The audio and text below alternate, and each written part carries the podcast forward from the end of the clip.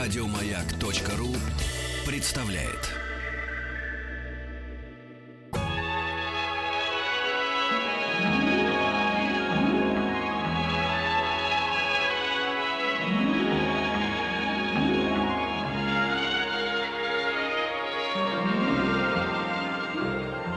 Уральские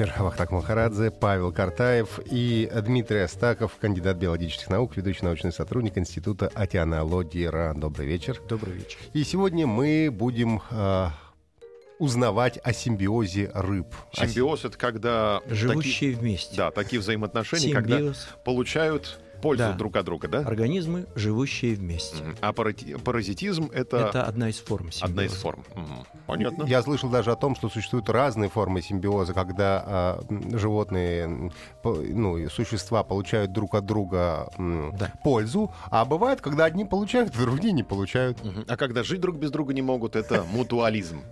Да. Это А, любовь. Ага. Мутуализм это когда живущие вместе организмы получают пользу каждый, Мгм. каждый из Да.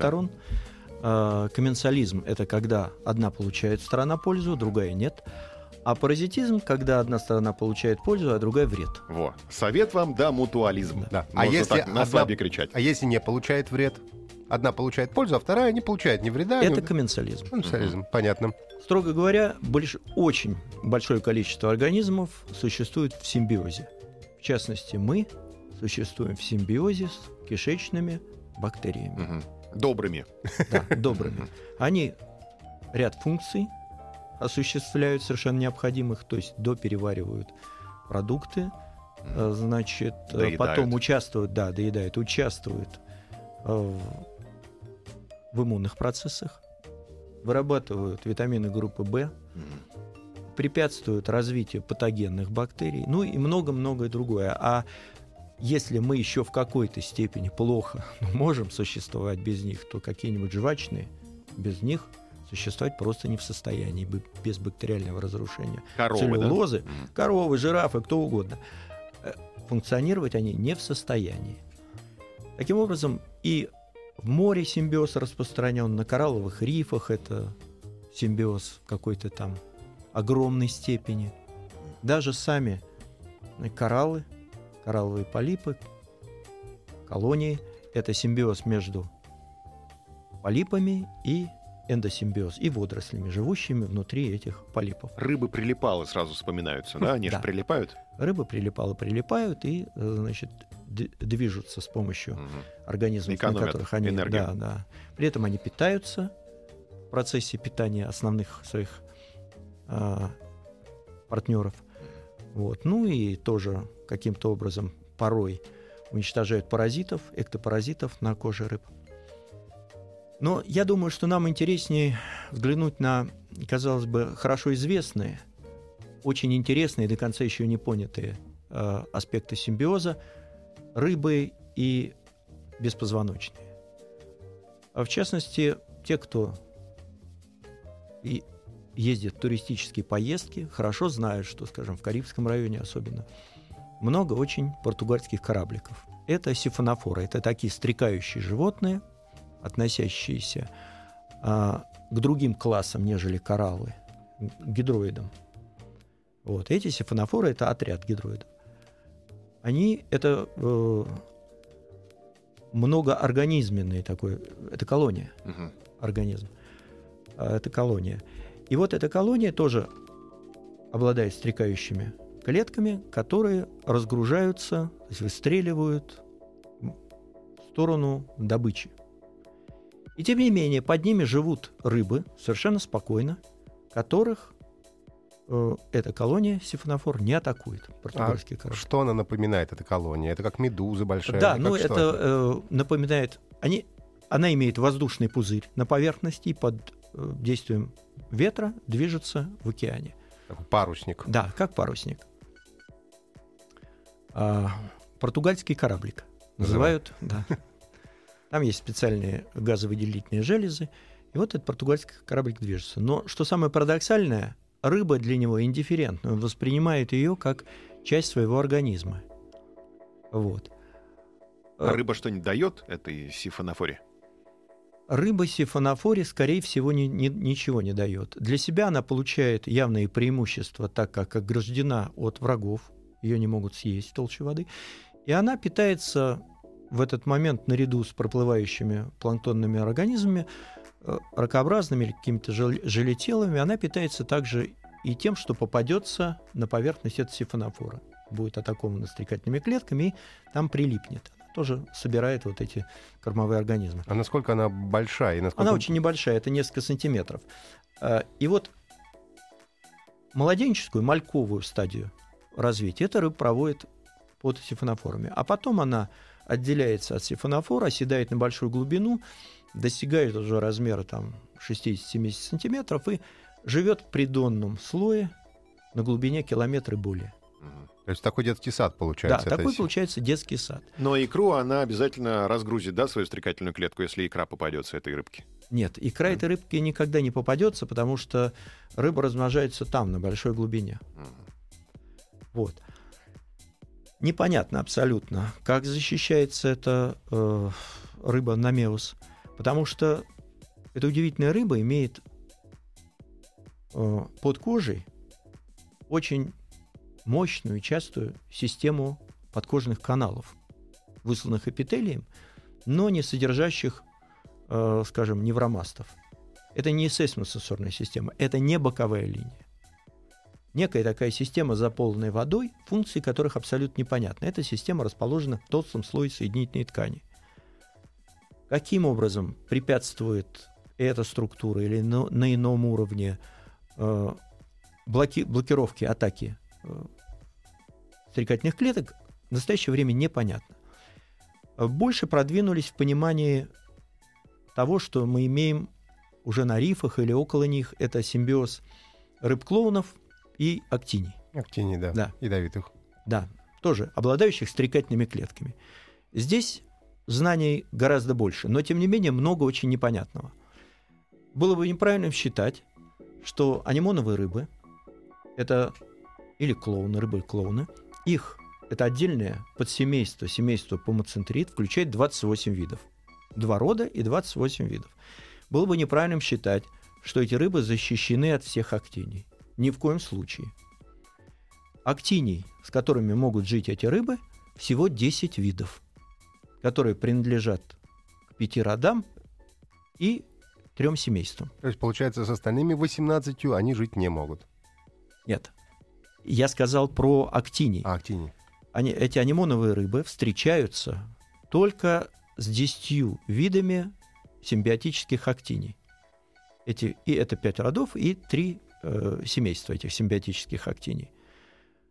С другими актиниями эти рыбы в симбиозе существовать не в состоянии. А насколько древние эти организмы? Ну, актинии это сотни миллионов лет, гораздо больше, чем многие сотни. Насчет э, анимоновых рыб или рыб-клоунов, ну, это порядка нескольких миллионов лет всего. Угу. И вот что самое интересное. Существуют актинии, актинодендрониды семейства или огненные актинии, которые спокойно съедают амфиприоны, если он по какой-то ошибке коснулся их. Они вообще могут съесть любую доступную по размеру рыбу и нанести чудовищные ожоги человеку. Например, хорошо известен факт, он описывался американцами, когда во время войны во Вьетнаме, в Индокитае, американцы, отдыхающие там по каким-то поранениям или еще где-то, э, в прибрежной зоне, там, в госпиталях или в Южном Вьетнаме и в Камбодже получали чудовищные ожоги. И количество ожогов и попаданий в госпитали в результате такого отдыха было больше, чем подрыв на минах. Это было массовым явлением. Ну, не надо бояться, сейчас даже в помине таких актиний э, в зоне туристической, ни Вьетнама, ни там Камбоджи не существует, потому что в результате активной деятельности человека на мелководьях этих актиний там уже нет. Ну, и все же помнят, э, когда мы ездили, например, на Красное море отдыхать, что буквально э, ну, 2 метра ну, можно отойти и просто с маской плавать, и можно видеть и актинии, и можно видеть и м, рыб-клоуны, все это рядом плавает. Э, Это не опасно? Нет, это не опасно. Так вот, для человека крупные актинии, в которых живут анимоновые рыбы или рыбы-клоуны, они не представляют серьезной опасности. Некоторые а, из этих актиний, да, жгутся, человек ощущает какое-то неудобство, но не более того. Значит, что э, происходит э, в паре амфиприон актиния или анимоновая рыба актиния, потому что в этом подсемействе два э, рода амфиприон и премнос. Премнос всего один вид. Э, Что происходит? Это жизнь вместе с выгодой для каждой из сторон. Что получает рыба? Рыба получает все. Защиту, прежде всего. Сейчас рассмотрим подробно. Что получает актиния? Актиния получает защиту. Тоже в защита. определенной степени защиту. Да. А, Преимущественными врагами актинии являются рыбы-бабочки семейства хитодонтиды, многие из которых кораллоеды и актиниеды. И вот их активно отгоняют пары взрослых анимоновых рыб.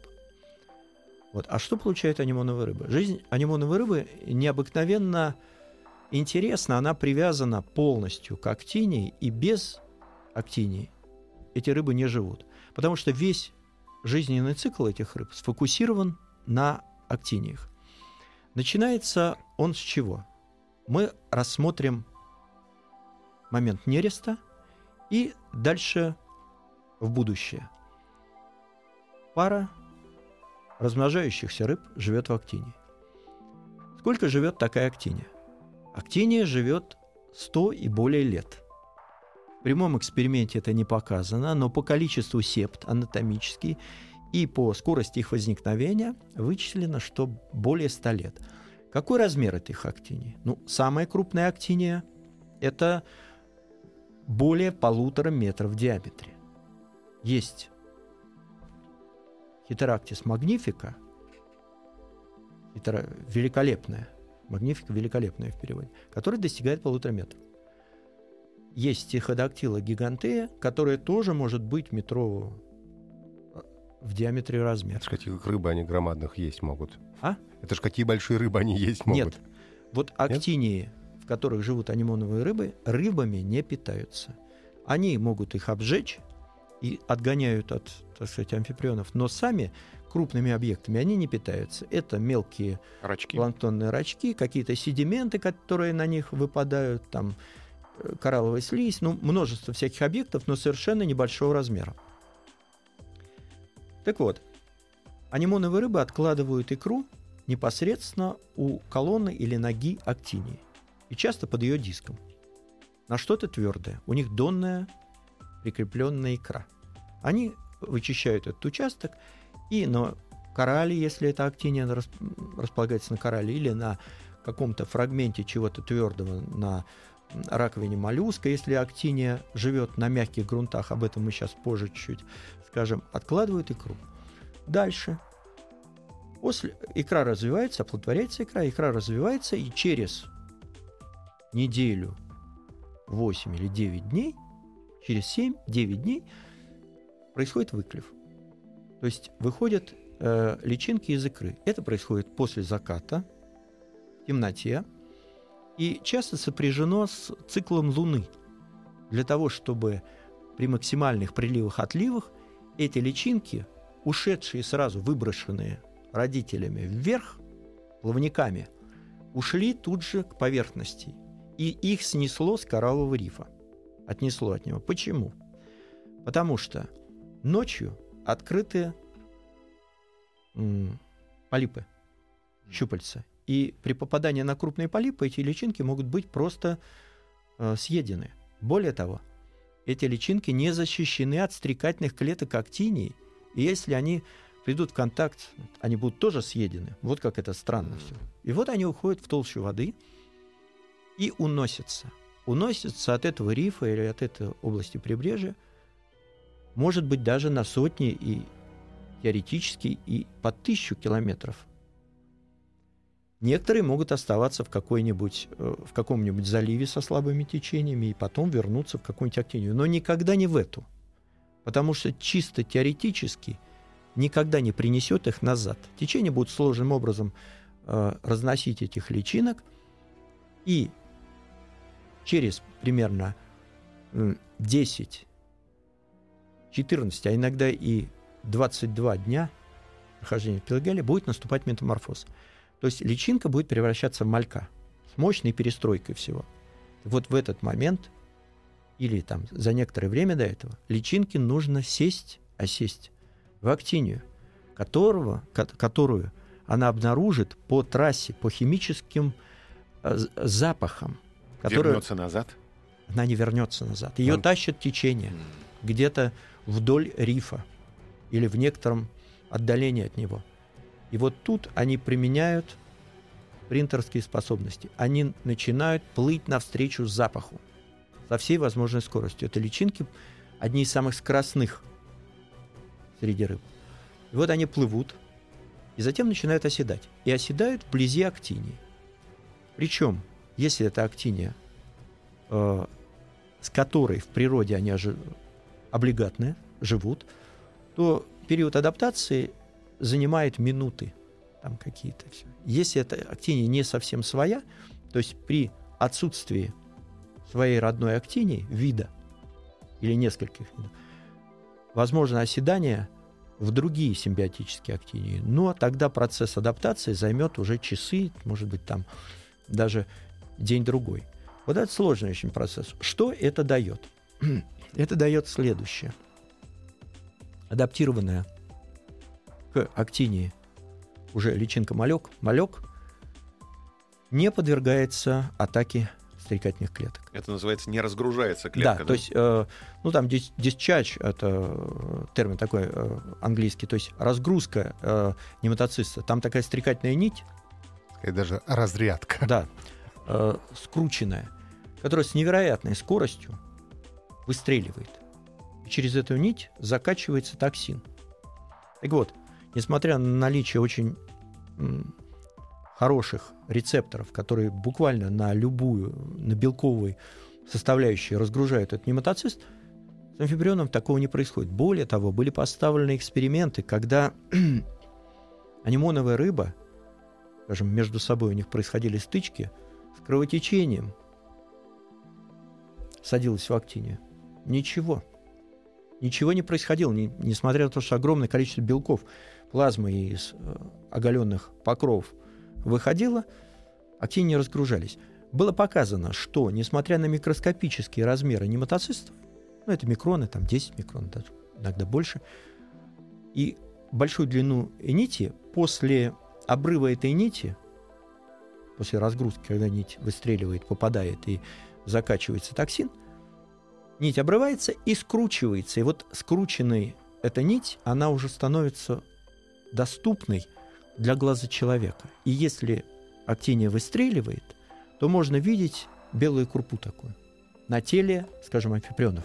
Давайте мы сейчас сделаем небольшую паузу и вернемся э, к нашему общению. Мы говорим сегодня о симбиозе рыб.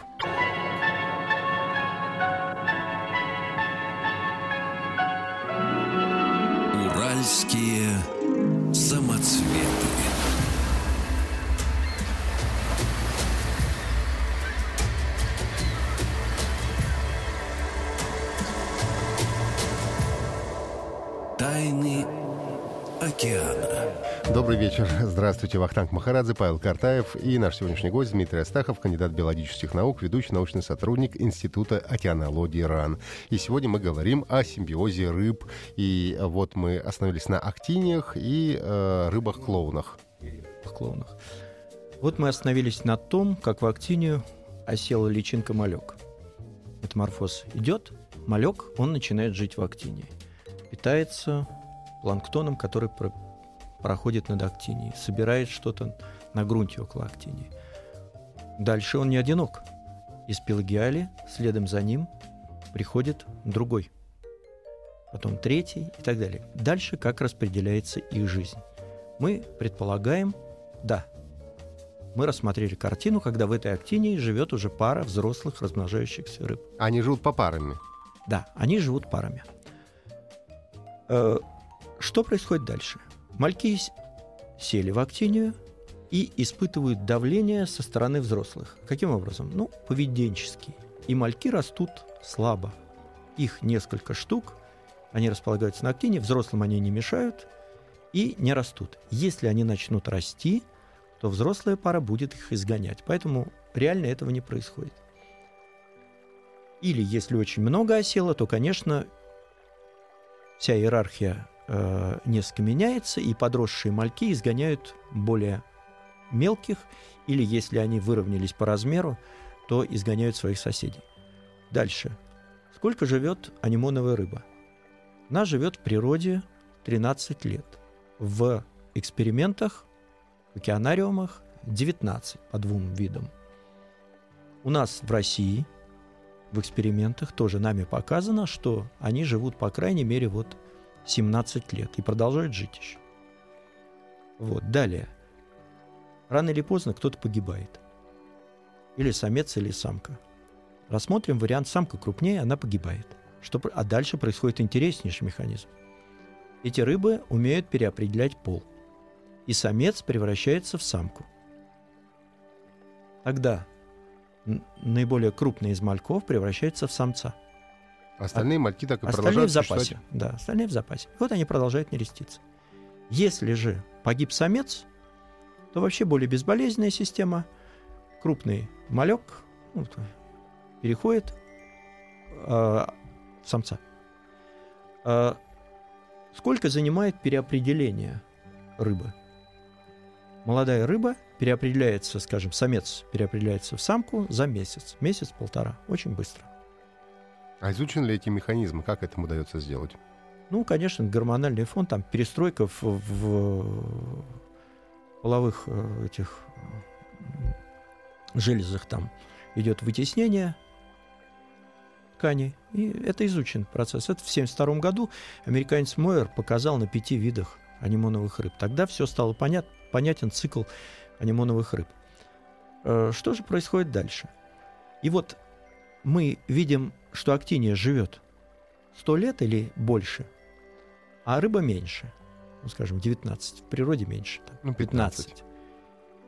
И мы видим в этом месте удачном, где много кислорода, где хорошие условия, где есть место от- отложить икру, где э, охраняют эту икру, существует постоянно нерестящаяся пара, засасывающая новых членов коллектива при социальном переориентации пола, вот эти сто лет будет существовать постоянно нерестящаяся пара этих рыб.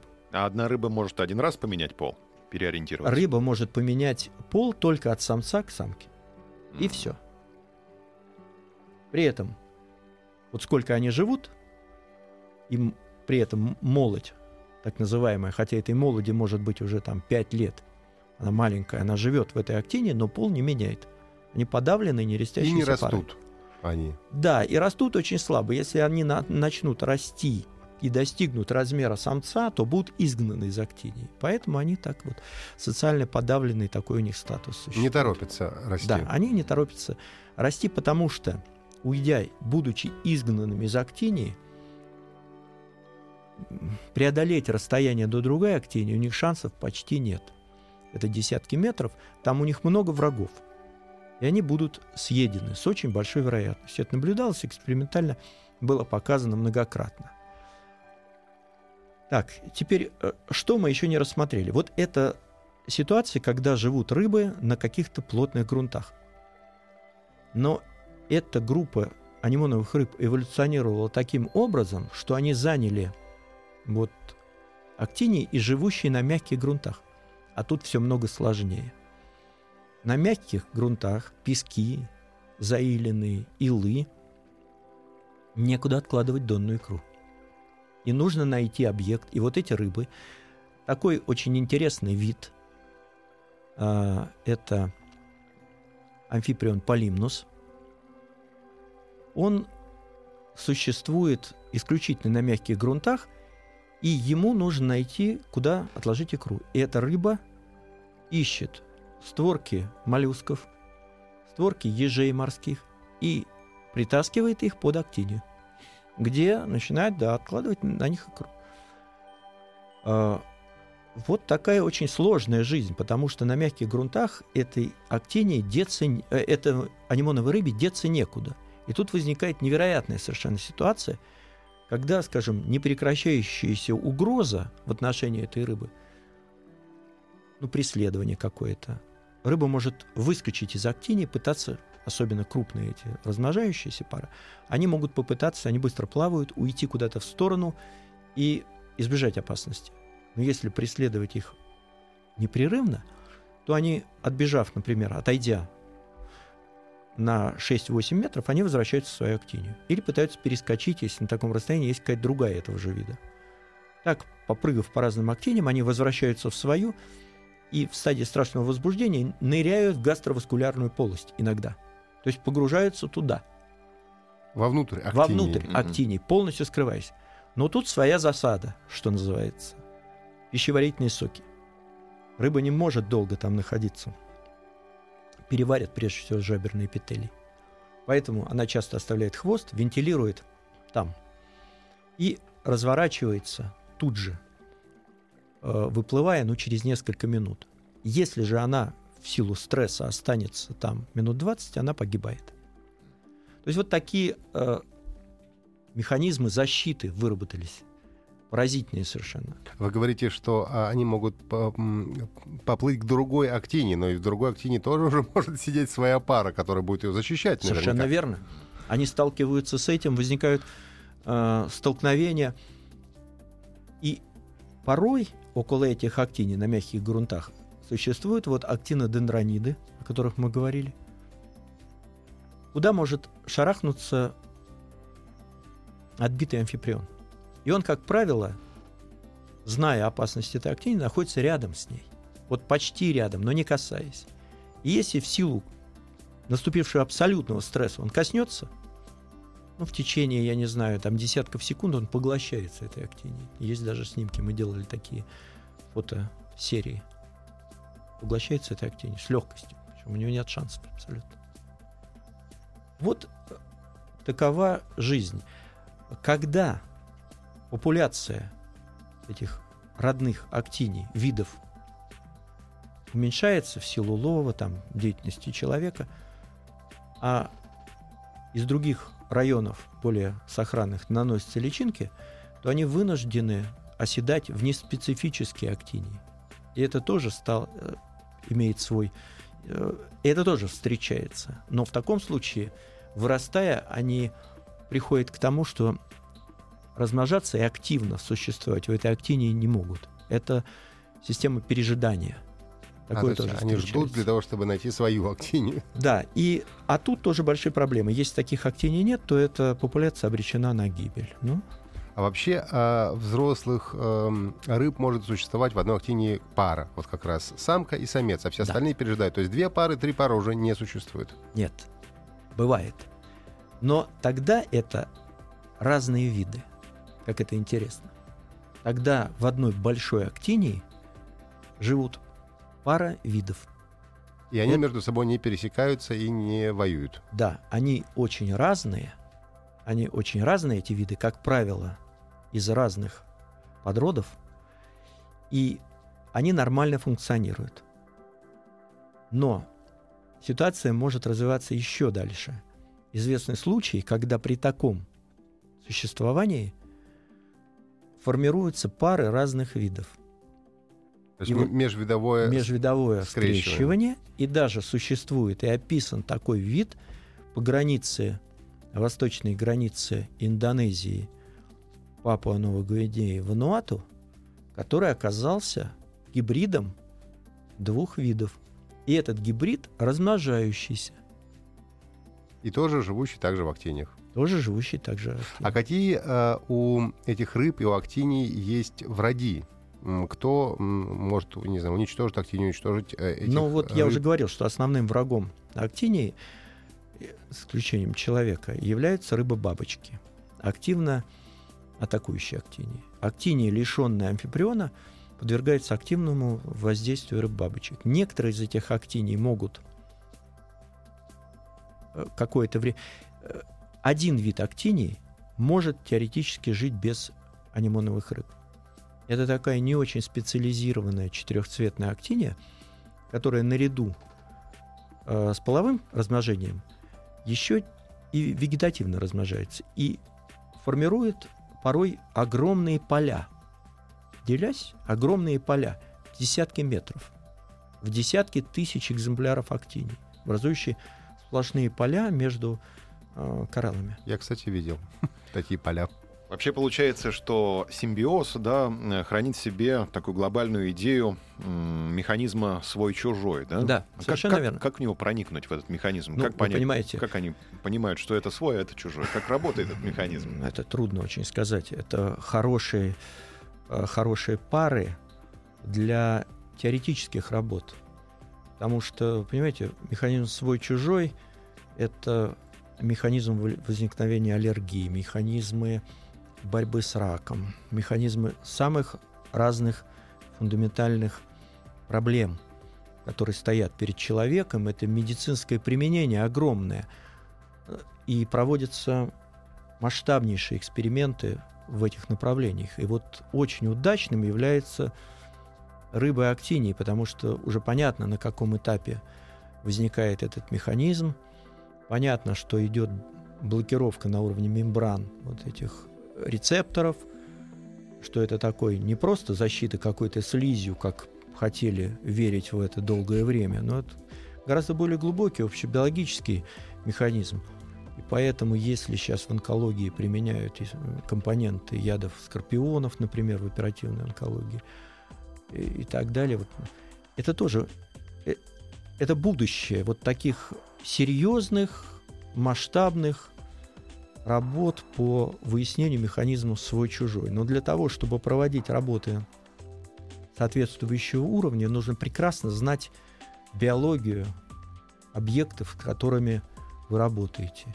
Поэтому в настоящий момент накоплены биологами морскими хорошие очень знания и по биологии этих животных, и возможности их экспериментального содержания, и получения ряда поколений – и вот у нас, например, в России, э, начато в Институте океанологии, сейчас это э, перенесено в Московский зоопарк, существует э, культура, то есть размножающаяся вот культура одного из видов симбиотических актиний возрастом 30 лет. Это уже национальное достояние. С этой культурой можно работать, понимаете? То есть шаг за шагом все это много делалось, все это делалось. Когда возможности академических институтов уменьшились, это было привнесено для обозрения и там, для продолжения их работ в зоопарк, очень достойно там продолжается. Вот. С анимоновыми рыбами сейчас мы имеем возможность разведенные содержать по, 8, по 17 с лишним лет. Понимаете, это тоже уровень. Это больше, чем они живут. И получать ряд поколений. То есть мы сейчас способны проводить при запросе медицинской науки, масштабные, хорошо сфокусированные эксперименты на этом. Мы сделаем сейчас небольшую паузу и вернемся к нашему общению. Мы говорим сегодня о симбиозе рыб. Уральские самоцветы.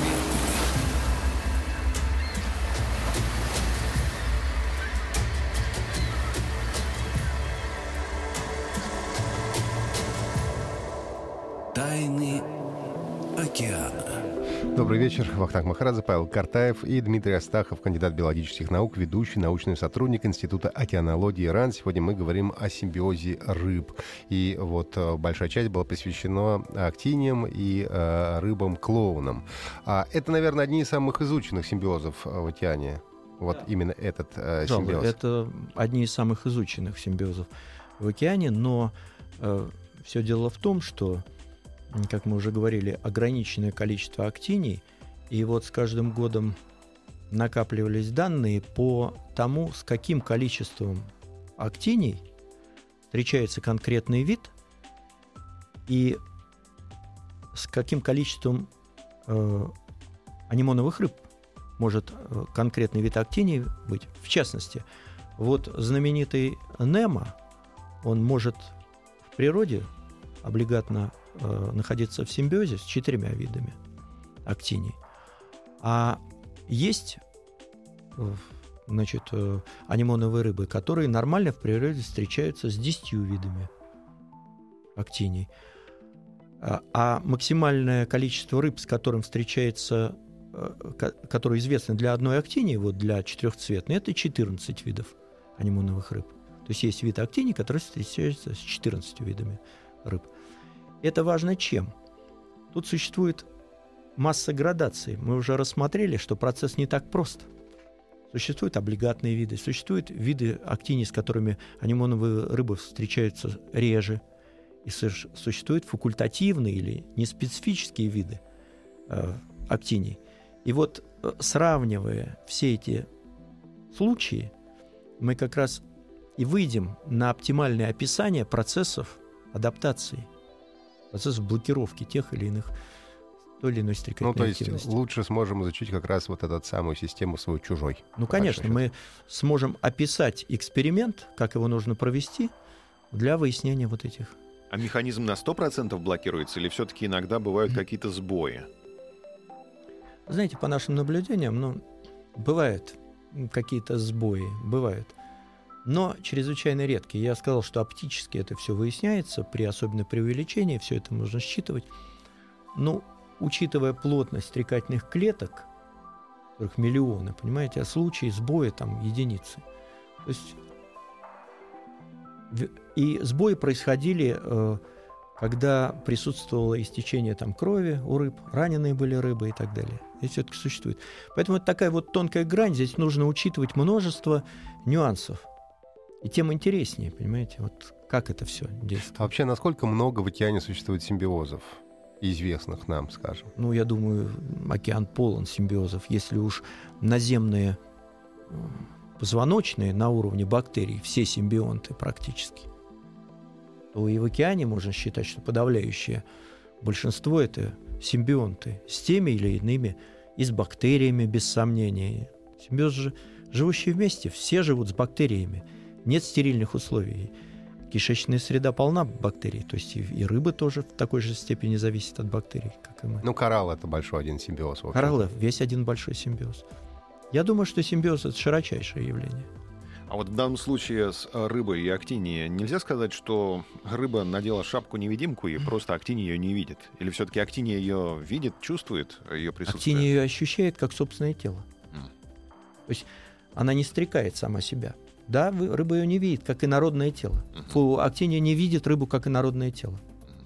Абсолютно часть. Рыба может ее касаться, да? Рыба может ее касаться. Рыба иногда э, в возбуждении откусывает щупальца и даже может их проглотить. То есть масса всего. Но актинии рыба никогда не вредит направленно.